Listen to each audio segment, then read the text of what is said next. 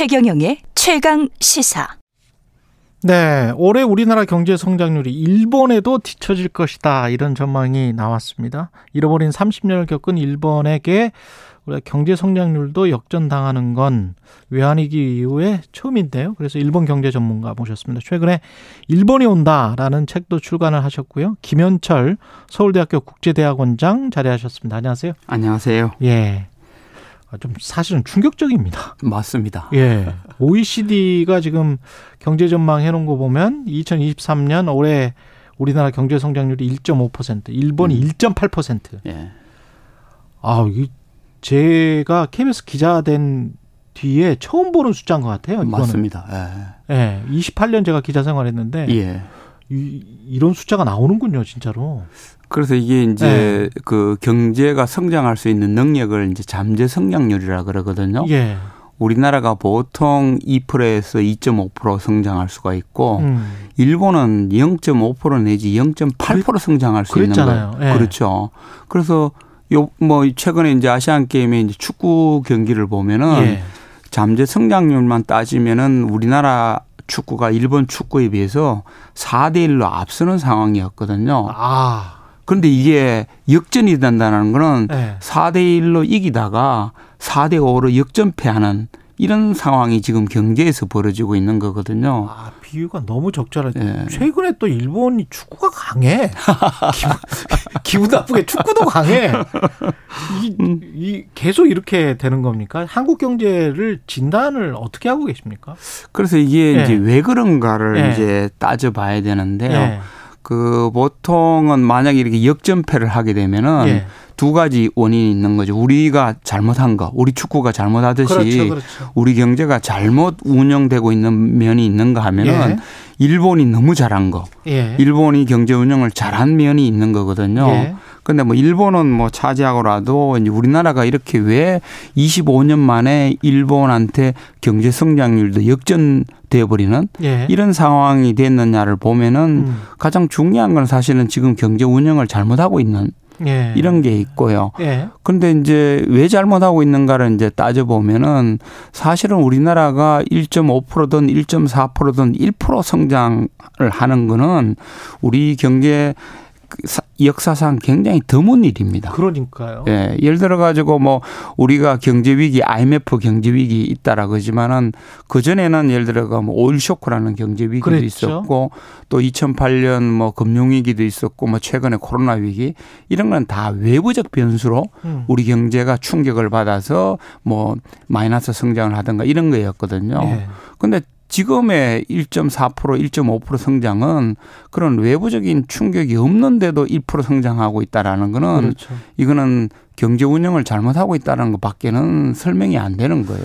보통 우리가 일본뿐만이 아니고 당연히 이제 선진국들 중에서 유럽의 어지간한 나라들 그리고 미국보다도 경제 성장률이 조금씩은 다 높았잖아요. 다 높았죠. 그리고 잠재 성장률도 높았고. 그래서 이제 우리나라는 OECD 경제에 있어서는 OECD 선진국 국가에서 예. 항상 우등생 대우를 받았거든요. 성장률에 있어서는. 예. 그런데 지금 우등생은 고사하고 열등생이 되어버렸고 예. 그것 또 가장 바닥을 깔아주는 최열등생인 일본한테도 역전당하는 이런 현상이 지금 벌어지고 있는 거죠. 왜 이렇게 된 거죠? 그래서 이제 저는 예. 다양한 이 책에서 예. 다양한 원인을 이제 일본이 예. 온다는 책에서 이제 이유를 대고 있는데요. 예. 가장 핵심적인 거는 경제 운영에 있어서 지나치게 이념을 들이대고 있는 지나치게 이념적이다. 네, 그래서 이념 과잉이 이제 경제에 있어서 이제 가장 큰 문제다라고 예. 이제 지적하고 있는 거죠.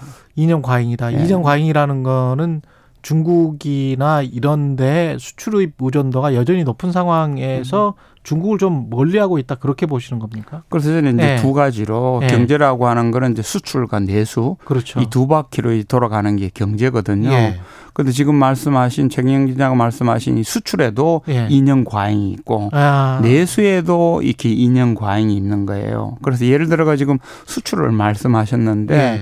중국에 대한 경제 의존도가 높은 거야 뭐 온 국민이 알 정도로 네. 그렇게 이제 문제가 되는 건데요. 이 중국에 대한 경제 의존도를 낮추는 방법이 여러 가지가 있습니다. 하나가 이제 이 정부가 추진하는 거는 탈중국, 네. 중국에서 빼자 이래가지고 이제 급격하게 이제 중국의 의존도를 낮추는 거고요. 근데 이거는 조금 과장하면 좀 무식한 방법입니다. 아. 좀 더 현명한 방법은 예. 중국의 의존도가 높으면은 중국만한 시장을 여러 개 만들면은 그렇죠. 자연스럽게 중국의 의존도가 낮아져요. 그렇죠. 그렇죠. 그래서 예. 예를 들어가 뭐 미국 시장을 더 개척한다든지 동남아 시장을 더 개척한다든지 이거는 그대로 놔두고 예. 인도 시장을 더 개척하면은 오히려 다른 시장도 커질 뿐만 아니라 중국에 대한 의존도도 자연스럽게 낮아지는 비중이 낮아지는 예. 이 현상이 벌어지는 거거든요. 예. 그래서 이 방법을 선택해야 되는데 현 정부는 이런 방법이 아니고 아예 중국으로부터 빼자. 라는 탈중국 현상이 이제 나타나게 되고 이건 저는 이제 인연과잉이라고 보는 거예요. 근데 이 미국의 어떤 미중 갈등의 그런 국면에서 미국이 자꾸 저런 어떤 눈치를 줘서 그럴 수밖에 없는 것 아니냐 그런 네. 어떤 패배주의적인 생각이라고 해야 될까요? 네. 그런 생각 가지신 분들 꽤 있더라고요. 꽤 많죠. 예. 네, 근데 안 그런 나라들도 꽤 많던데. 아, 그게 이제 저는 이제 이 책에서 누누이 강조하는 점인데요. 예. 만약에 우리나라가 옛날과 같은 개발도상국이나 중진국 같았으면은 예. 뭐 미국의 눈치를 주면은 따라할 수밖에 없는 그런 경제 규모였었죠. 그런데 예. 지금 우리나라는 선진국이에요. 예. 10대 경제 강국이고 7대 통상 강국이지 않습니까? 예. 그러면 미국의 눈치 주더라도 예를 들어 프랑스 같은 나라는 우리가 미국에 쫄겠냐. 우리는 전략적 자율성을 가지고 우리가 알아서 하겠다. 이렇게 큰 소리 치는 나라도 있지 않습니까? 그렇죠. 그러면 야 프랑스는 그게 뭐 강대국이기 때문에 그렇다 하는데 네. 사실 우리나라가 프랑스하고 경제 격차가 그렇게 많이 네. 나지 않아요. 그렇죠. 그런데 네. 그러면 좋다. 그러면은 자 약소국도 그럼 미국이 눈치 주면 다 따라하느냐? 아니거든요. 그렇죠. 예를 들어 가지고 인도는 그러면 또 인도는 사이즈가 크지 않느냐. 그러면 자 사우디는 석유가 있지 않느냐. 그럼 우리는 반도체가 있죠. 그렇지. 근데 뭐 인도네시아는 네. 왜 멕시코는 이런 나라들은 왜 미국의 눈치를 줘도 안 따르느냐. 왔다 갔다 해요. 네. 하다못해 우리하고 같은 지금 처지에 놓이는 대만을 보더라도 그렇지. 네. 대만은 우리 뭐 인구도 2분의 1밖에 안 되고 그런 조그마한 나라지만은 대만은 쌍점 전략이라는 걸 취하고 있거든요. 아, 그렇군요. 쌍점이라고 하는 건 이제 중국식 표현인데 예. 점을 2개 찍는 거예요. 예. 워싱턴에도 찍고 베이징에도 찍는 거예요. 아. 그래서 문제가 생기면은 현 총통은 미국으로 달려가고 예. 전 총통은 중국으로 달려가는. 그래서 이렇게 균형을 맞추는 쌍점 2가지 점을 찍고 움직이는데 예. 우리는 단점 전략인 거죠. 미국에만 점을 찍고 움직이다 보니까 예. 이제 그 우리나라 경제가 힘들어지는 이 구조가 이제 돼버리는 거죠. 수출에서의 인연과잉도 말씀하셨는데 내수에서도 인연과잉이 있다. 이건 뭘까요? 이것도 이제 예를 들어 가지고 저는 가장 이제 최근에 클로즈업되고 있는 게 건전재정이라는 말이거든요. 예. 건전재정 물론 좋죠. 그리고 뭐 작은 정부를 지향한다 좋은 거예요. 그런데 무엇을 위한 건전재정인가를 한번 생각해 봐야 되는 거예요. 건전재정은 재정을 아낀다라는 건 뭔가를 쓰기 위한 그런 목적이지 않습니까? 예.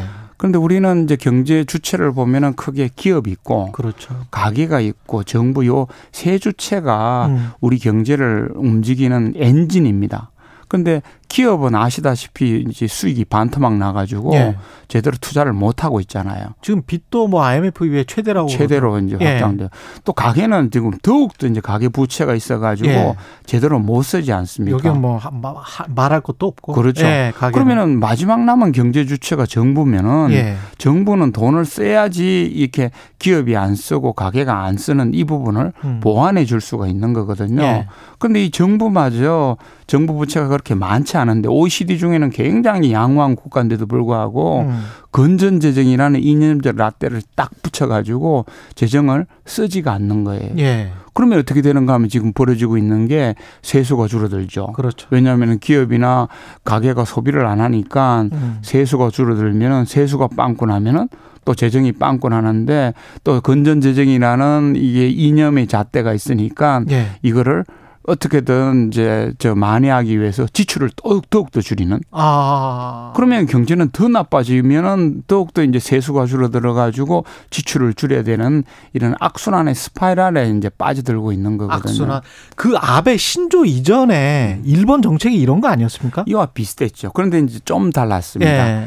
그 당시에는 일본은 이제 그 세 가지 경제 주체 중에 예. 그 이제 일본이 나중에 이제 땅을 치고 후회한 게 처음에는 기업 중심으로 경제를 활성화시키려고 했어요. 예. 그래서 기업 중심으로 활성화시키려고 하니까 예를 들어 건설업에 막 보조금을 주면서 주고. 어떻게든 건설 경기 부양으로 이제 경제를 부흥시키려고 했거든요. 이게 부동산 버블 꺼진 다음에 말씀하시는 거죠? 꺼진 다음에도 예. 일본의 재밌는 현상인데요. 예. 버블이 붕괴되면서 이제 그 경제가 망가지니까 예. 건설업자 수는 줄여야 될 거 아닙니까? 그렇죠. 그런데 이제 정부가 토목으로 경기를 부양하다 보니까 일본 국내의 건설업자 수가 더 많아지는 기현상이 벌어져요. 그렇구나. 좀비 기업들이 많아지는구나. 좀비 기업들이.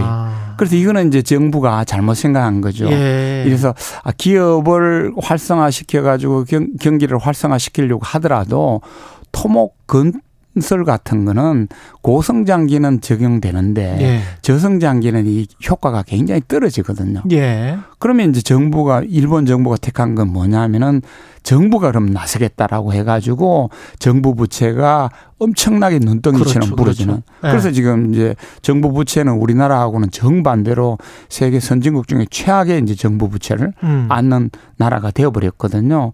근데 사실은 요 경제 주체 제가 세 가지 경제 주체가 있다 그러는데 당시 일본이 몰랐던 게 가계였어요. 가계의 수요를 이제 확장시켜 가지고 경제를 돌렸어야 되는데 예. 그 당시에는 세 주체 중에 일본은 기업과 정부만 가지고 돌렸던 거거든요. 예. 근데 이제 최근에 이제 일본이 깨달아 가지고 기시다 정권은 아 가게를 안 돌렸구나. 아. 그래서 가게를 돌리기 위해서는 어떻게 해야 되느냐. 임금을 올려야 되겠구나. 예. 그래서 지금 임금주도 성장 정책을 기시다 정부가 엄청나게 드라이브하고 있는 이유가. 코로나 때 돈도 많이 줬거든요. 일본. 돈도 많이 줬죠. 돈 많이 줬어요. 많이 줬죠. 예, 외국인들한테도 막 50만 원씩 막 줘버리고 그러더라고요. 그렇죠. 그런데 예. 이렇게 경제 세 주체를 균형 있게 돌려야지 경제가 발전하는데 예. 그리고 경우에 따라서는 경제가 어려워지면은 세 주체 중에 어느 주체를 돌려야 되는가를 잘 판단해야 되는데 예. 우리는 세 바퀴 중에 다 지금 고장난 상태.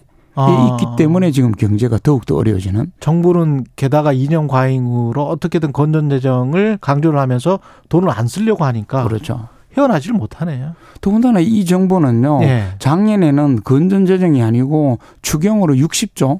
그렇죠. 들어보았던 정부예요. 예. 이렇게 냉탕 온탕을 왔다 갔다 하면서 어떤 때는 이념을 강조하고 어떤 때는 포퓰리즘적으로 운영되고 이런 상황이 되면 이제 경제는 막 흔들리게 되는 거죠. 예.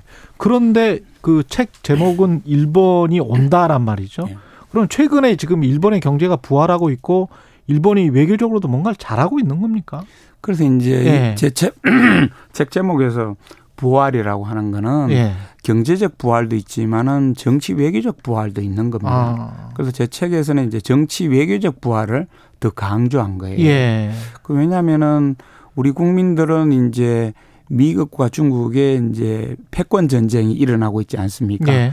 이 패권 전쟁이 이제 2017년 트럼프 정부부터 시작되었거든요. 예. 그래서 트럼프 정부는 이제 무역 그 전쟁으로 중국하고 한판 붙었고 이 바이든 정부는 이제 무역 전쟁이 아니고 첨단 기술 전쟁으로 이제 중국하고 붙었기 때문에 예.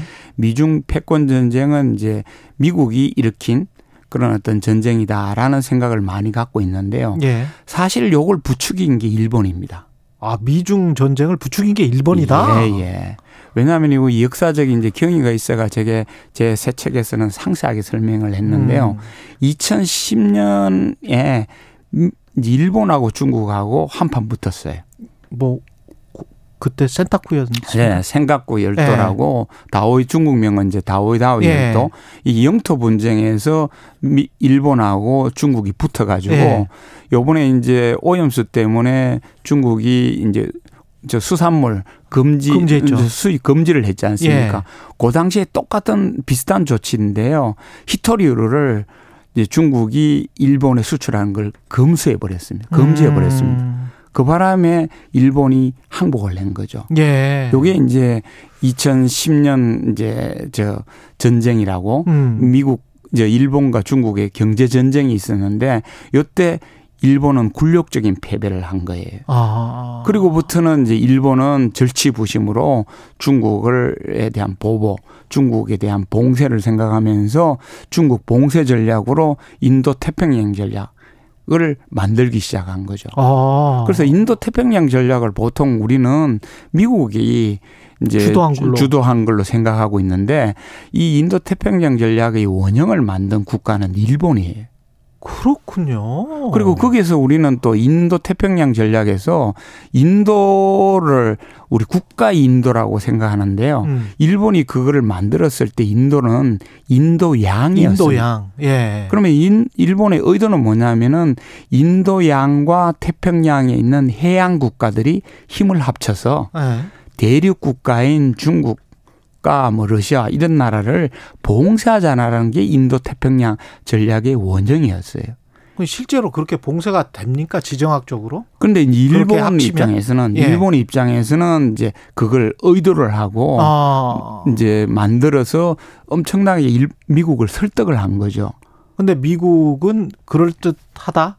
아니면은 중국을 봉쇄하는 게 낫겠다라는 장기적인 어떤 플랜에서 이거 같이 한번 가보면 좋겠네 이렇게 되는 겁니까? 그러면? 그래서 이제 그것도 예. 이제 미국이 그걸 받아들인 이유가 있습니다. 예. 그 제 책에서는 상세히 설명했는데 하나는 이제 미국이 중국을 잘못 다루었어요.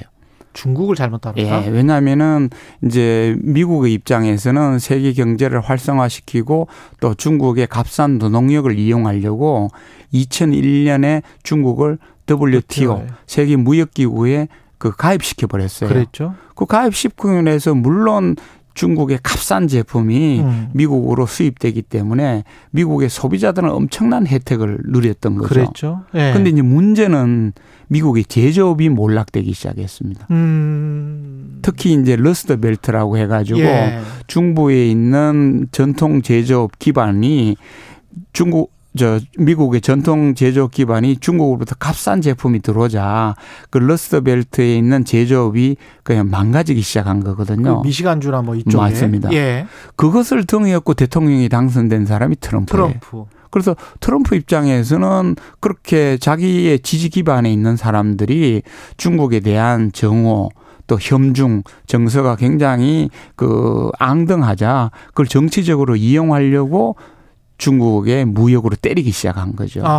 이게 이제 2017년 인데인데 그때 또 하나 더 봐야 될 건 뭐냐면요.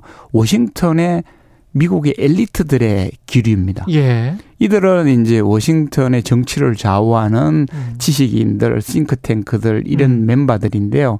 이 사람들은 트럼프와는 달리 새로운 개념을 가지고 중국을 때려야 된다라고 이야기했어요. 예. 그래서 대표적인 게 이제 하나가 투키디데스 함정이라는 예. 말이 있습니다. 이건 뭐냐면은 쉽게 이야기하면은 중국과 같은 도전국이 있으면은 예.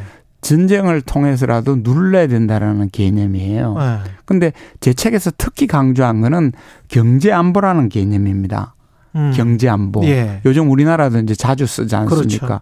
반도체와 같은 경제가 우리나라 안보만큼 중요하기 때문에 반도체를 육성해야 된다. 이런 개념으로 경제 안보를 쓰고 있는데요. 예. 사실은 이 경제 안보를 미국에서 만들 때는 다른 개념이었어요.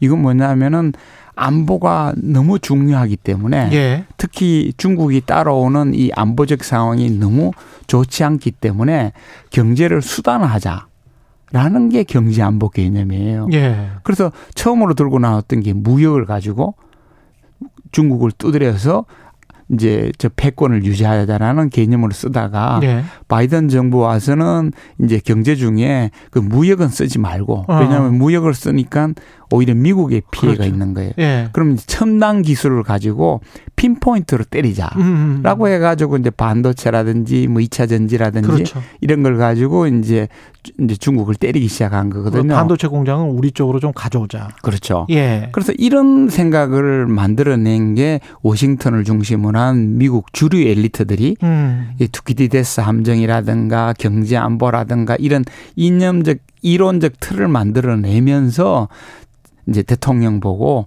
중국을 봉쇄하고 중국하고 패권 경쟁을 해야 된다라고 계속 이제 요구를 했던 거죠.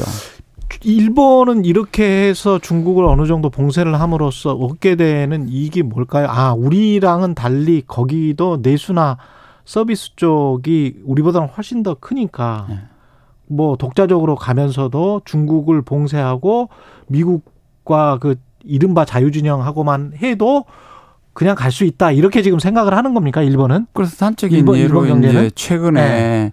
그 세계 반도체 회사들이 일본에 엄청나게 투자를 하고 그렇죠. 있지 않습니까? 네.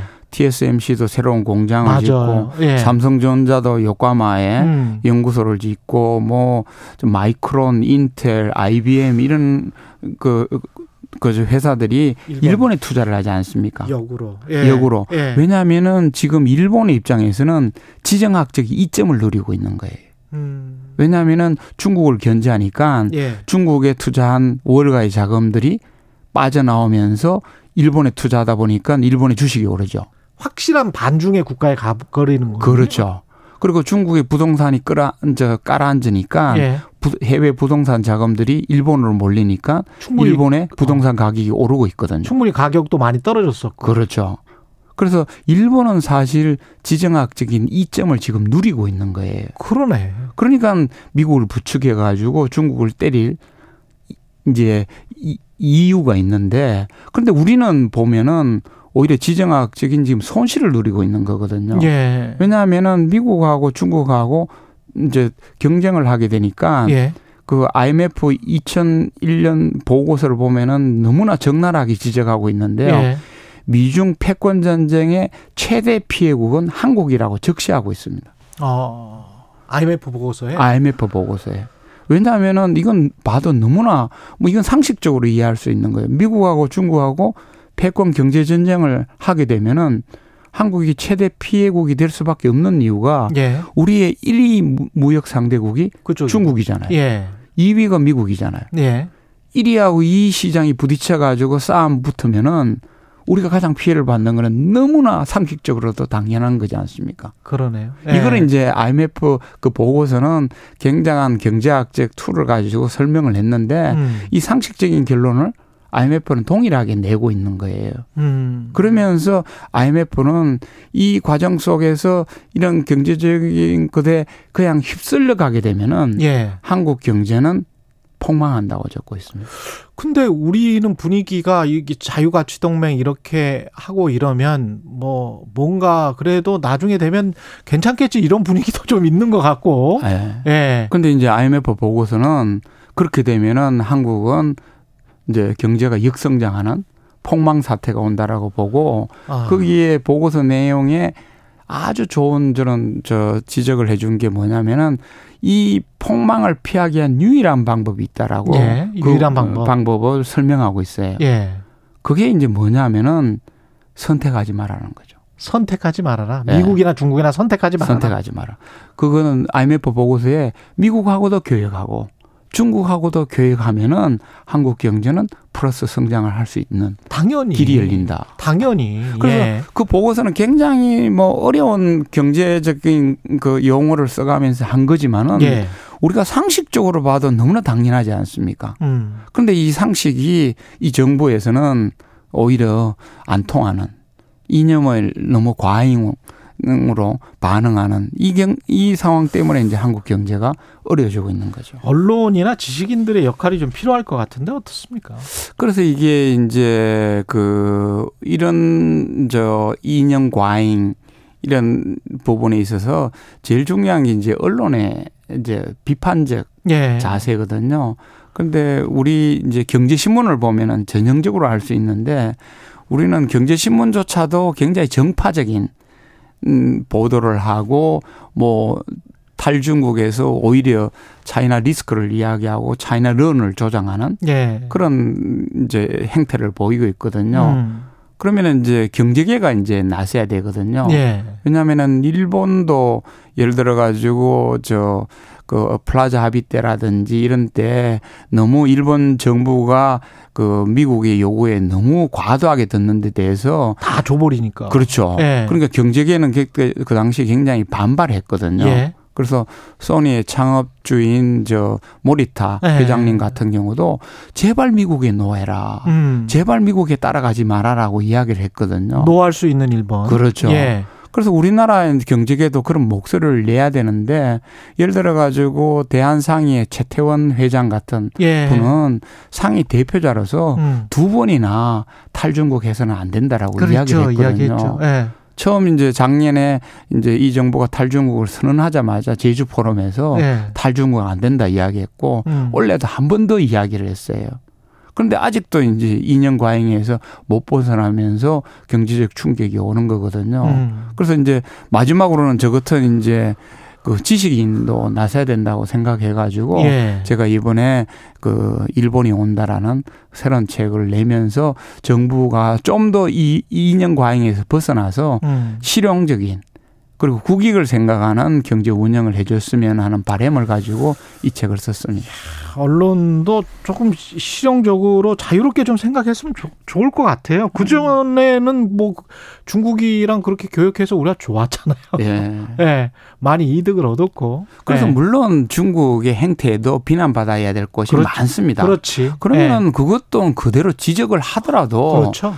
경제를 뺄 필요는 없는 거거든요. 그렇죠. 그럼 네. 우리도 이제 10대 경제 강국이 됐으면은 중국에 대해서 할 말도 하고, 그렇죠. 요구도 하고, 그러면서도 이제 거래를 하는 네. 미국에 대해서도 마찬가지고, 알겠습니다. 일본에 대해서도 마찬가지고, 우리가 좀 더 세계적으로 경제적으로 당당했으면 좋겠습니다. 김현철 서울대학교 국제대학 원장이었습니다. 고맙습니다. 감사합니다.